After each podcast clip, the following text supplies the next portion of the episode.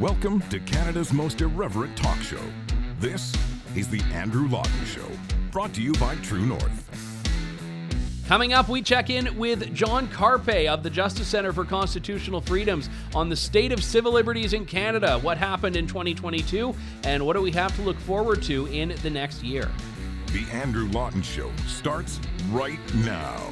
Hello and welcome to you all. This is Canada's most irreverent talk show here on True North the Andrew Lawton Show as we continue talking about the big picture issues, a way to cap off 2022 and head into 2023.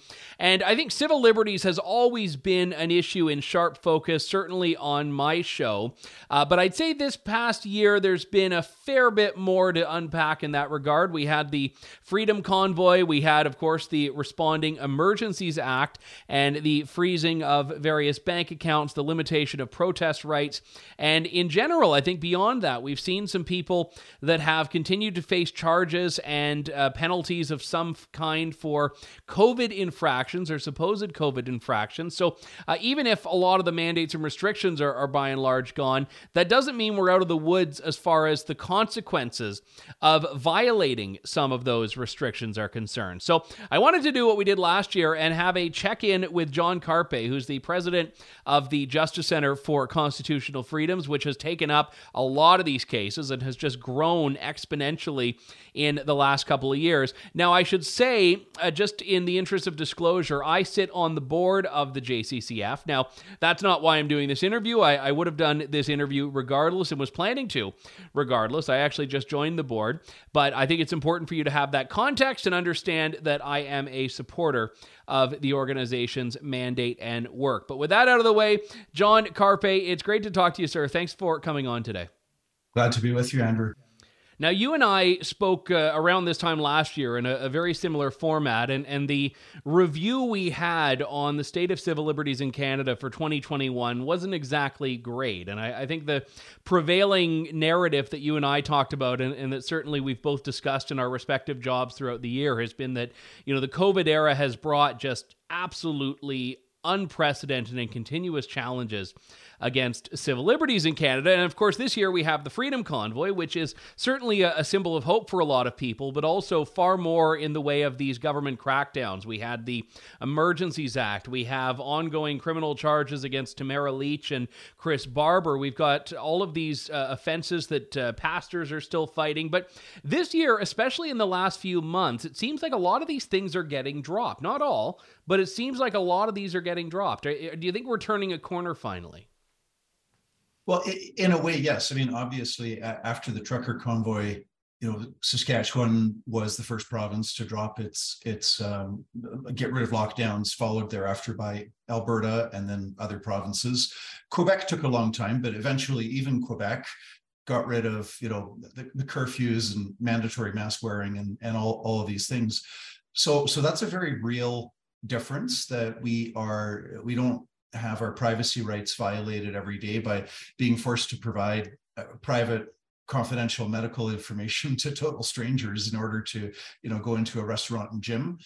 Um, we've also had the travel mandates uh, lift the mandatory use of the ArriveCan um, it, that's gone. Uh, people that have not taken the COVID shot can fly on airplanes. So a lot of positive things, but uh, still pretty scary when you have a federal government that is entirely unrepentant about uh, wrongful invocation of the Emergencies Act, using excessive force to to crush a peaceful protest, freezing Canadians' bank accounts uh, and moving forward uh, with threats to free speech. So you know, it, it, it's a mix of uh, of positive and negative that way. I mean, you and I both suffer from the same general pessimism about some of these issues. And I, I, know it's difficult because both of us have to try to keep hope alive because, you know, obviously there's no point in doing what we do if, if there isn't hope. But did you even, with your pessimistic approach about some of these things, and I, I don't mean that as a character judgment, but just in general, you're aware of the problems. Did you imagine at the beginning of this year that we ever would have been in a situation where protesters' bank accounts were being frozen by the government? Like, is that something that you would have even put in your top 100 fears of potential things? Not not this soon. It is it is the type of thing that happens in a repressive regime, and Canada is going in the wrong direction uh, in terms of uh, our, our fundamental rights and freedoms. So it's a type of thing that you it's like wow, wow this is we we have slid so far so fast. Uh, if you had asked me about it 12 months ago, right, in December 2021, uh, you know, would would the government freeze the bank accounts of uh, the prime minister's political opponents? If the prime minister doesn't like your opinion, uh, he's going to invoke the Emergencies Act and freeze your bank account because you've donated to some group that he doesn't like. I, I, I would have said, well, you know, if we continue in the wrong direction for another two or three years, it would get to that. Well, it, it got to that in in February bank accounts frozen. I mean, this is this is like a it's a banana republic with polar bears. One of the big dangers I see in the public opinion sphere on this is that there are a lot of people in this country that can't separate their dislike of a particular group or particular person from what they believe the law should be. And and I think the vaccine passports are a great example of this. People that say, "Well, I'm vaccinated. I don't really respect people who aren't vaccinated, so I don't care if they're denied the right to board a plane." Or with free speech, people that say, "You know, I don't like what that person says, so I don't really care if their free speech rights are trampled upon or curbed in some way." And with the convoy, there was a fair bit of that, I think, as well. You know, well, you know, I didn't like the protest. The Emergencies Act came in, the protest was disbanded, so I don't really get too bothered by it. But there did seem to be from that a, a group that emerged in between that was a bit more on that principled side of I may not like the protest, but I think this was an overreach. And I was wondering if you had a sense of, of how large that group was, and, and you know whether you believe that generally speaking Canadians did respond to the Emergencies Act the way you would have wanted them to. Well, one manifestation of what you just described was that the Canadian Civil Liberties Association, which has been supporting the violation of, of charter rights and freedoms by way of lockdowns for the past, you know, two and a half going on three years, or at least maybe not supporting, certainly not opposing uh, in any meaningful way these massive violations of our, our freedom of association. Yeah, I, I don't think I would say they supported it, but they certainly weren't sounding the alarm about it, and, and definitely yeah. not in the way you were. Right. So they, yeah, exactly. So they, and and and what was interesting is with the uh, Public Order Emergencies Commission, so that which I I prefer to call it the, the public inquiry. It's a little bit of a shorthand term. The public inquiry into the use of the Emergencies Act the Canadian Civil Liberties Association was present and was uh, concerned about the federal government overreach. So that to me shows that, that there's a difference there. That that there, I think that is representative of some Canadians who may have not opposed lockdowns, but when the government uh, so trivially in such cavalier and completely unnecessary fashion invoked the Emergencies Act, that for a lot of Canadians that was that was a bridge too far and a lot of people did even if their own bank account was not frozen there was a bit of a run on the banks which is apparently why the prime minister changed course because there were so many banks were getting cleaned out because there's a lineup of people wanting to take their cash out yeah, and, and that was interesting as well. And and I don't know how closely you followed because uh, I know you've got other cases you're you're working on right now. But the day to day of the Public Order Emergency Commission, but some of the details about the conversations that Chrystia Freeland, the finance minister, had with bankers were quite interesting. And and it was actually quite unfortunate because you had a couple of the banking CEOs that we saw in meeting minutes were saying, you know, designate these people terrorists. Let us, you know, completely throw the book at them. And there was only one banking CEO on that call that said, hang on, why are we weaponizing banks against people? Maybe what you should actually do is announce a transition out of mandates. And the, it was not made public who that banker was, but I'm like, man, I want to transfer my accounts to that guy's bank. Tyranny requires uh, either the, the, support or at least the acquiescence of a lot of people.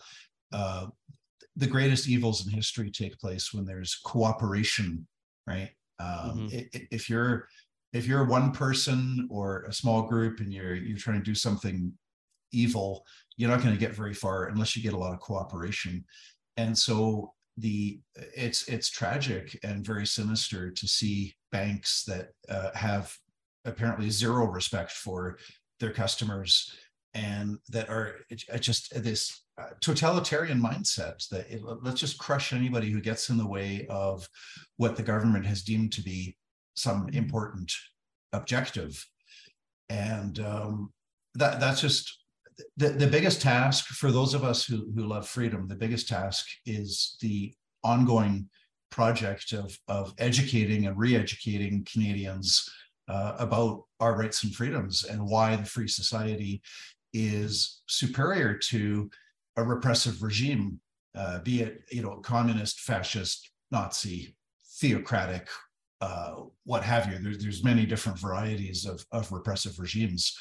Uh, but their common characteristic is a lack of respect for our fundamental freedoms and human rights one of the real dangers I saw coming out of the COVID era is that the government was the one that put these mandates and restrictions in place. But in almost all cases, it wasn't the government that was responsible for enforcing, well, enforcing in the broadest sense, but, but the day to day enforcement of it fell on other people. I mean, for example, vaccine passports were by and large enforced by 16 year old uh, restaurant hosts and hostesses. And, you know, the vaccine mandate for air travel was being enforced by airlines. And you had uh, all of these different restrictions and mandates were in place that fell on other people. Mask mandates, it was the businesses that had to go along with these. And I, I've always taken the view that I don't personally fault businesses that did what they had to to survive. They were in a very difficult situation. They came out of this, and now the government's saying we're going to fine you twenty thousand dollars or take away your business license if you let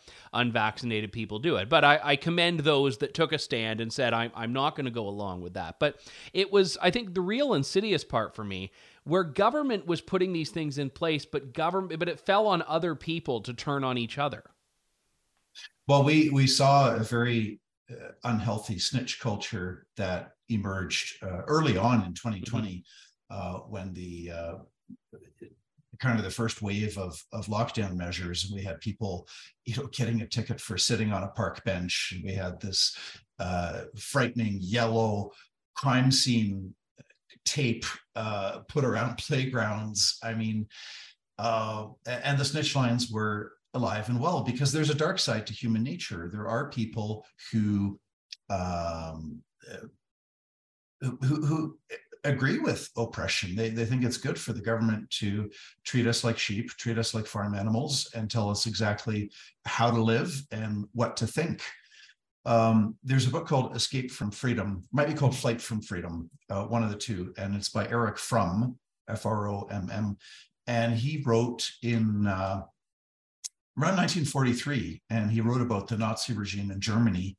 And he said there are many Germans that that that enthusiastically gave up their rights and freedoms uh, because life can become a little bit easier if somebody else tells you how to live and what to think and what's important and uh, how you should live your life, uh, what goals and objectives you should have. So there were a lot of Canadians, they, they liked the COVID, uh, they, they liked the lockdowns because it gave them a sense of meaning and purpose. And it was it was Big Brother, you know, alleviating you of your responsibility to have to think about what is actually important in life. The government's going to tell you the important thing is that we put all of our time, effort, and energy into uh, you know this this this quest to stop the spread of a virus uh, and no matter how much it costs, no matter how much harm is inflicted. Uh, so, so some people like that. They they they want uh, they want somebody else to uh, to do their thinking for them. Yeah, and, and that was the real danger. And that's the part that I think will, I fear, outlive COVID. It's a situation in which we've basically just abdicated some of the most fundamental decisions in our lives. I mean, something as fundamental as what we put into our body to the government. And, and when you do that, you're licensing the government to make a heck of a lot of other decisions for you. And I mean, for the longest time, my hill to die on has always been free speech. And, you know, that was the issue. And I, I think that a lot of these things are connected because, again, when you're talking about free speech, the question is do I think I should be responsible for determining the limits of my speech or do I think government should? And there are a lot of people completely willing to give that up goes back to to Mr. Fromm's book. Uh, that you know, not everybody uh, loves and, and cherishes freedom. And I, I, think our rights and freedoms are, are safe only to the extent that they are understood by Canadians in our minds and cherished in our hearts. And apart from that, um, no court, no judge, no charter, no constitution is going to um, is going to save you. The, the you, I'm sure you've heard the old saying. I don't know who came up with it, but the uh, the price of liberty is eternal vigilance. So we always have to be vigilant, and um, it, I, I, think I think the the last two and a half years have, have exposed how far we've declined in our uh, appreciation of uh, of the free society. Yeah, and I, I also think that a big dimension here is what do you what does your car do when you take the hands off the steering wheel? Metaphorically does it drift a little left? Does it drift a little right? Do you keep going? And and the the neutral direction that society seems to be headed is one that is towards less freedom. I think if if people that stand up for freedom stop doing so it's going to continue they're going to continue to lose so the left has that advantage that just the natural order of things seem to shift in its direction and the corollary to that is that conservatives are always swimming upstream and and when we stop swimming, we we just get right back to where we started, and it's exhausting. And and you know, I, I know you are on the front lines of this in the legal sense, and, and your team is just growing and growing and growing. And it's you know, you you put out one fire, and in the time that it's taken you to do that, three more have popped up somewhere else. I don't. I think there's been a big realignment uh, that the traditional left right uh, thing has has broken down to some extent I a few months ago I had lunch with um, a lawyer who's based in Vancouver, who has done uh, lots of labor law, lots of human rights law, and very progressive. Uh, probably voted NDP all of her life. I didn't ask, but just kind of reading between the lines. Yeah, you got that sense. Yeah. yeah, and she was so disappointed in her colleagues not standing up for fundamental human rights like this basic idea that you know we're we're not going to get terrorized by by false information uh, that the government's putting out. And uh, when i say false information just this whole notion that covid is as dangerous as the Spanish flu of 1918, which is not true, uh, that there are uh, no treatments for COVID other than lockdowns and, and vaccines, which is not true, uh, that the vaccine is effective, which I think, you know, when, when people, people left, right, and center are getting sick with COVID, uh, there's limits to how effective these, these vaccines are, that the vaccines are safe, when there is no long-term safety data, uh, that that lockdowns are wonderful and uh, not causing much harm. All of these government lies were the pretext for taking away fundamental rights and freedoms. So this this left-wing lawyer that maybe three years ago she and I our paths would not have crossed because I'm you know big on the charter freedom, smaller government, uh, you know, and she's for big government, but she's passionate about how we need to win back these rights and freedoms that we've lost. And she's very disappointed in her uh, human rights lawyers, labor lawyers, all of these people that she's associated with for decades. She's very disappointed in them. And she's she and I are sitting down for coffee together, and we're on the same side. We want our rights and freedoms back. So there's been there's been a realignment, and certainly you've seen uh, governments that with a so-called conservative name, uh, especially in Quebec, right? The um, Coalition Avenir Québec is is supposedly a conservative party, right? Not a left-wing yeah. party, and Quebec had the worst lockdown restrictions in Canada. So yeah, just, just a bit of a, a twist or a spin on that, that the left wing versus conservative is kind of uh, it's still there, but it, it's it's in the background a bit, I think, because there's lots of people who would call themselves left wing that are mm-hmm. against totally against the tyranny that we've experienced in the last uh, two and a half years, and there's lots of right wing people that have been enthusiastic cheerleaders for all of these human rights violations. Yeah, and I mean there's that old uh, sort of observation that the political spectrum is not a straight line, and I think you also have to work in some things like authoritarianism, and I, I don't even mean that in a style of government, but as a personality trait. And and there are people on the left and the right that have that authoritarian impulse, and and uh, as you know the flip side of that people on the left and right who don't. And i, I think that that was a, a, big part of why there's been this coalescing between libertarians and social conservatives in the last couple of years. Because you know you had a lot of these libertarians who may or may not be uh, particularly religious that are saying yeah you know what? I, I support your right to keep your church open.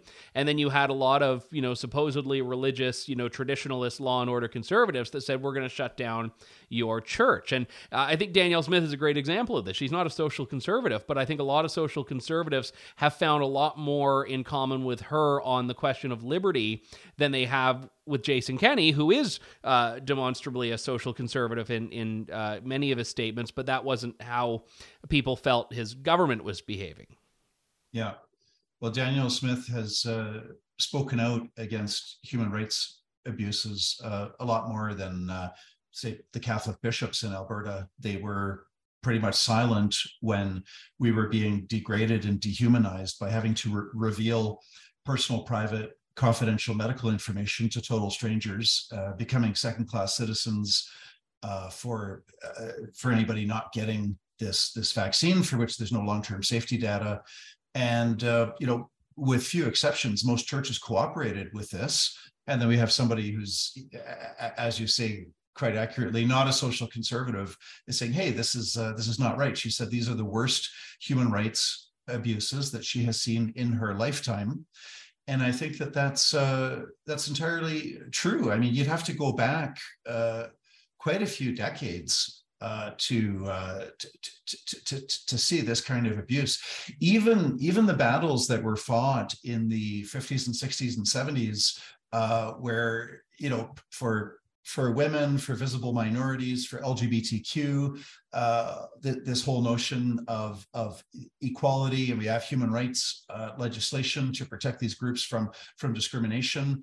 Uh, when was there a time in Canadian history when you had to, uh, uh, because of your skin color or your gender or your sexual orientation, you were barred from restaurants and, and, and gyms and participating fully in society. You'd have to go back a long ways in time to come up with actual real examples of that. And here, uh, just within within the past 12 months, uh, people were subjected to to that kind of uh, degradation.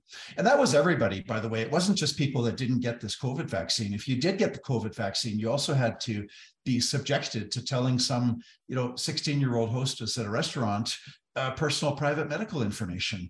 It, it's absolutely outrageous. And one of the things the Justice Center is going to keep on doing is we're not going to forget about this because it's incredibly dangerous. There's some people that say, well, I don't want to talk about it. You know, it's, it's over and done with.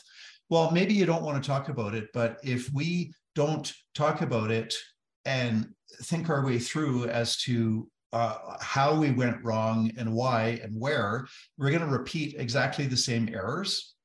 And we're going to have a situation in 2023 where the government comes up with something else that's scary, maybe uh, maybe another virus, maybe something other than a virus, and the government's going to go, "Oh, look, here's this really scary thing. So give up give up all your rights and freedoms so that we can protect you from this scary thing." And that is the narrative that we have to uh, watch out for and get rid of. We know that, you know, takes time to navigate through the justice system. So, as I understand it, there has not been uh, any Supreme Court of Canada ruling on a lot of these COVID mandates. Do I understand that correctly? Yes, although the Chief Justice unfortunately has made it very clear publicly uh, where he stands on vaccines, having announced proudly that that he and his colleagues and all the Supreme Court staff are vaccinated. Um, and he also spoke inappropriately uh, against the uh, peaceful protests in Ottawa in February. By oh, I remember that, yeah.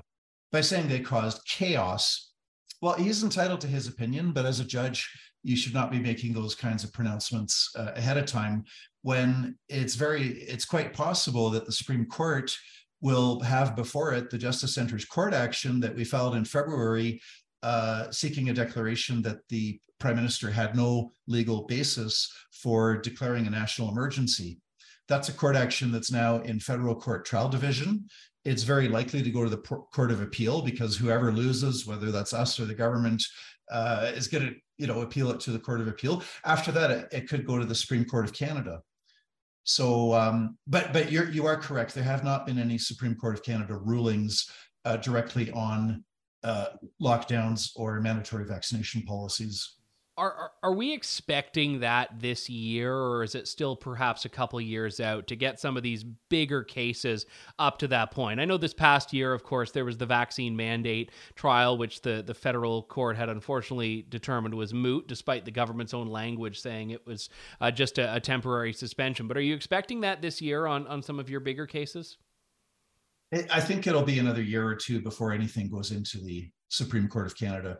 Just the just the trial division or the the first uh, the the first court that you go into, the litigation typically you're lucky to get a judgment in less than two years. Um, you know, and and and three or four years is not uncommon when you've got all the procedural steps. This, by the way, this is a serious problem in Canada that, that governments mm-hmm. need to correct. We need more judges and more courtrooms. The reason we have this sort of permanent backlog, the reason it takes years instead of months to have your court case heard and get a ruling is because we don't have enough judges. Uh, and, and, secondarily, we, I don't know if we have enough courtrooms or not, uh, but we, we don't have enough judges in Canada. And, and it's, it's a disgrace and it's a shame because it should take months, not years. Uh, whatever your whether it's a criminal law thing or family law or constitutional law or civil litigation, you know, somebody cheated you out of a thousand dollars in a contract, whatever the court action is, we should be able to get a decision, even a decision you might not like, but at least there's resolution, right? We should be able to get a decision in months, not years. And so that's that's a big problem that that that that the uh, the federal government primarily, but the provinces as well need to fix. What are either on specific cases or even just in general policy discussions that are coming up? Uh, what is it you're looking out for in the year ahead? I know in February we're going to have the report from the Public Order Emergency Commission. And as I've said to listeners, I, I think you need to lower expectations. Not that the decision that he releases, the commissioner, will, will be a good one. It may or it may not. But even if it is just this scathing indictment of the government, it doesn't actually on its own come along with any action or consequence. So uh, that will fall on politicians and, and by extension Canadians to determine. But is there anything else that you have that's on your radar for the coming year? Well, we're hopeful that um, the dismissal of Brian Peckford's court action is going to be reversed. Uh, we think it's absurd that government should be able to turn our rights and freedoms on and off like a light switch, you know, on, off, on, off, and turn off our freedoms and then when a government gets sued and litigation is not going very good for the government, uh, which is what happened in Brian Peckford's case, we had government officials admitting under oath that there was no medical or scientific basis for banning unvaccinated Canadians from airplanes. That was thanks to the Justice Center's court action. This becomes public. And um, so we're, we're hoping that the federal court of appeal will reverse that decision because certainly these uh, violations of their millions of canadians had their mobility rights taken away uh, that are in, in charter section 6 the right to enter and leave canada freely the right to travel within canada uh, those rights are violated on a massive scale so we're we're hoping for reversal and um, uh, that that mr mr peckford is going to get a ruling, hopefully a favorable one, but at least get a ruling that he deserves. Yeah, and I mean that was the particularly I, have said on the show time and time again, and if I've said it to you, please uh, I beg your pardon on it. But you know the mootness thing has always bothered me because government will use this, get a court action off the table, and then repeat the identical behavior later on. I mean, a personal example in, in my case is in 2019 when we had uh, the JCCF representing uh, True North, uh, and uh, there was also Rebel in that case on the Leaders Debates Commission and our exclusion from the debate it we're trying to get a ruling on the record after the election was over because we won the injunction. And then the government says no no no it's moot. The federal court agrees. And then the same thing happens in the 2021 election with a bunch of rebel reporters. They're denied. And and the vaccine passport for air travel same thing. This is a case where the government by its own language could be bringing this back. But still they say oh no no no it's moot. It's academic. No point going through it. And, and a court buys into it it's tragic. On by the way, in the in the 2021 election, uh, did the rebel apply for uh, go to court to get themselves back into status or standing, and and were they? Yeah, successful? they got an injunction, and they were able to go in. And I, I don't I don't recall what happened after that. I think they've tried to proceed with the case, but I, I'm not aware of a trial or anything. Okay.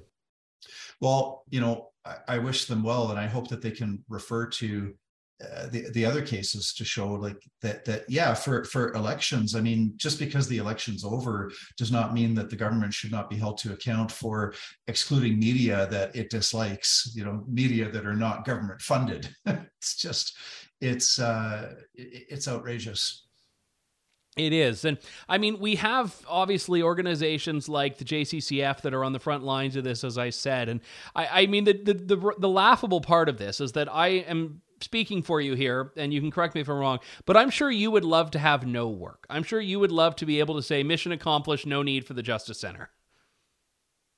I get asked sometimes, you know, John, you, must be really happy with the growth of the Justice Center the last two and a half years. And my response is always, well, I mean, sure, I guess. However, why has the Justice Center grown? Because governments have been so disrespectful of our fundamental charter rights and freedoms that we've had adequate funding to expand the number of lawyers and um, uh, so on and so forth. But I, I, think I think it's important to be engaged in in the battle. It's it's um, you can't win them all. Uh, we've had a lot of success with our ticket cases. Uh, there have been in British Columbia, uh, in every province in Canada, we've seen the Crown back away from uh, tickets that people, you know, got a five thousand dollar ticket for not using a ArriveCAN app, or uh, the, you know, two thousand dollar ticket for peacefully protesting outdoors. Uh, all, all these tickets being withdrawn because we're in court uh, every day. We're challenging the crown and we're saying to the crown if you want to proceed to trial we're going to subpoena the chief medical officer to come into court and justify the health orders this is so difficult because you know, a lot of the people that I've met in this country get they, they get so sucked into this idea of, you know, they are concerned about COVID, they support the vaccine. All of that's absolutely fine. But you should be able to at the same time hold those beliefs and stand up for civil liberties. And are you finding that when you talk to people when you go out that, that you're able to to make that case?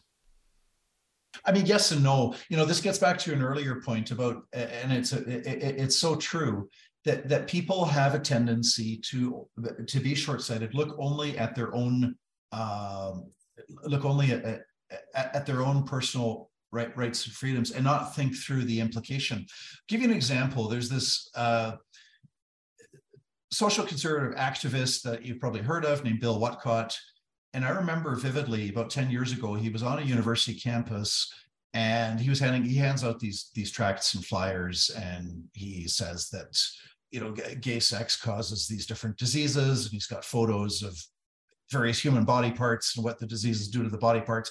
Very offensive flyers. So he was handcuffed uh, and and put into a car because he refused to leave campus. And as he's being led away in handcuffs and being put into a police car to be escorted off campus, there's a group of students watching, and they cheered and they applauded. I thought, don't you get it? if if the authorities have the power to uh, handcuff somebody and and force and move them off of a university campus because his speech is disliked and unpopular, if the authorities have that power, do you not realize that you know 30 years from now, 10 years from now, or tomorrow morning, if you have an opinion that is not popular, the authorities have then evidently can uh, handcuff you and escort you off campus uh, because you're expressing an unpopular view. Uh, it's the same thing with firearms ownership. Uh, I'm yeah. not a firearms owner, but I think it's absolutely frightening that the government would attack a legitimate hobby that many Canadians pursue. They pursue it safely. Uh, law-abiding uh, firearms owners that millions of Canadians are pose no threat, no danger, and you got this government crackdown to confiscate their their property in some cases even without compensation. And now, a lot of people, well, I'm not a firearms owner, I don't care. Well, if the government can confiscate somebody else's private property that they have purchased a legal product in good faith with their money, uh, they are enjoying that that product, that item. They're enjoying their hobby. It is safe. It doesn't endanger anybody, and and the government's going to, uh, you know, take away their hobby that that uh, their, their, interest their pastime their activity and and by the way for some for some firearms owners like for farmers it's a necessity if you've got a a, a cow that's crippled yeah. because she fell into the ditch or something you want to have a gun available to put the cow out of her misery uh, immediately okay so there's there's real life examples and and and in, in parts of canada you, you need a gun to defend yourself against uh, a bear or or some other animal that might attack you uh, or rural Canadians where it takes 45 minutes for the police to show up because you're in some far off acreage, et cetera, et cetera. So it, it, it's also a serious need, uh, but for most people, it's a hobby. But if if the government can uh, take away somebody else's private property and prevent them from engaging in a, a safe, peaceful hobby, well, the government can also do that to you. So this is part of the, the ongoing educational thing. Like you have to stand up for the speech that you don't like for the hobbies that you don't like uh, for the associations that you don't like for the uh, religious beliefs that you don't like. That, that, that, that's the key to to uh, to defending the free society yeah, and as, as Mark Steyn has said, you don't need protections for speech that everyone enjoys because there's no threat of censoring it. You need free speech for the speech that you deplore. And I, I think that dovetails nicely on what you said, which is a great point to end on, and hopefully something that can give people a little bit of hope and encouragement as we head into the new year. John Carpay, president of the JCCF, thanks so much for your time as always, John. Keep up the great work. Thanks, Andrew. Have a great day. That does it for me. And as I said at the beginning, just so no one is uh, thinking there's any funny business, I want to disclose yes, I am on the board of the JCCF. Although I should say, I invited John to do this interview before I was on the board. I don't think that's why they put me on the board. I'm just saying that it's uh, an organization that I have covered a lot and will continue to, although always with that uh, little disclosure there. Uh, we have to wrap up there. My thanks to all of you for tuning in to this program. Back tomorrow with another edition, and then that's it for the year. I know it has just flown by. Hope you all have a great day, though. Thank you. God bless. We'll talk to you soon. Thanks for listening to The Andrew Lawton Show. Support the program by donating to True North at www.tnc.news.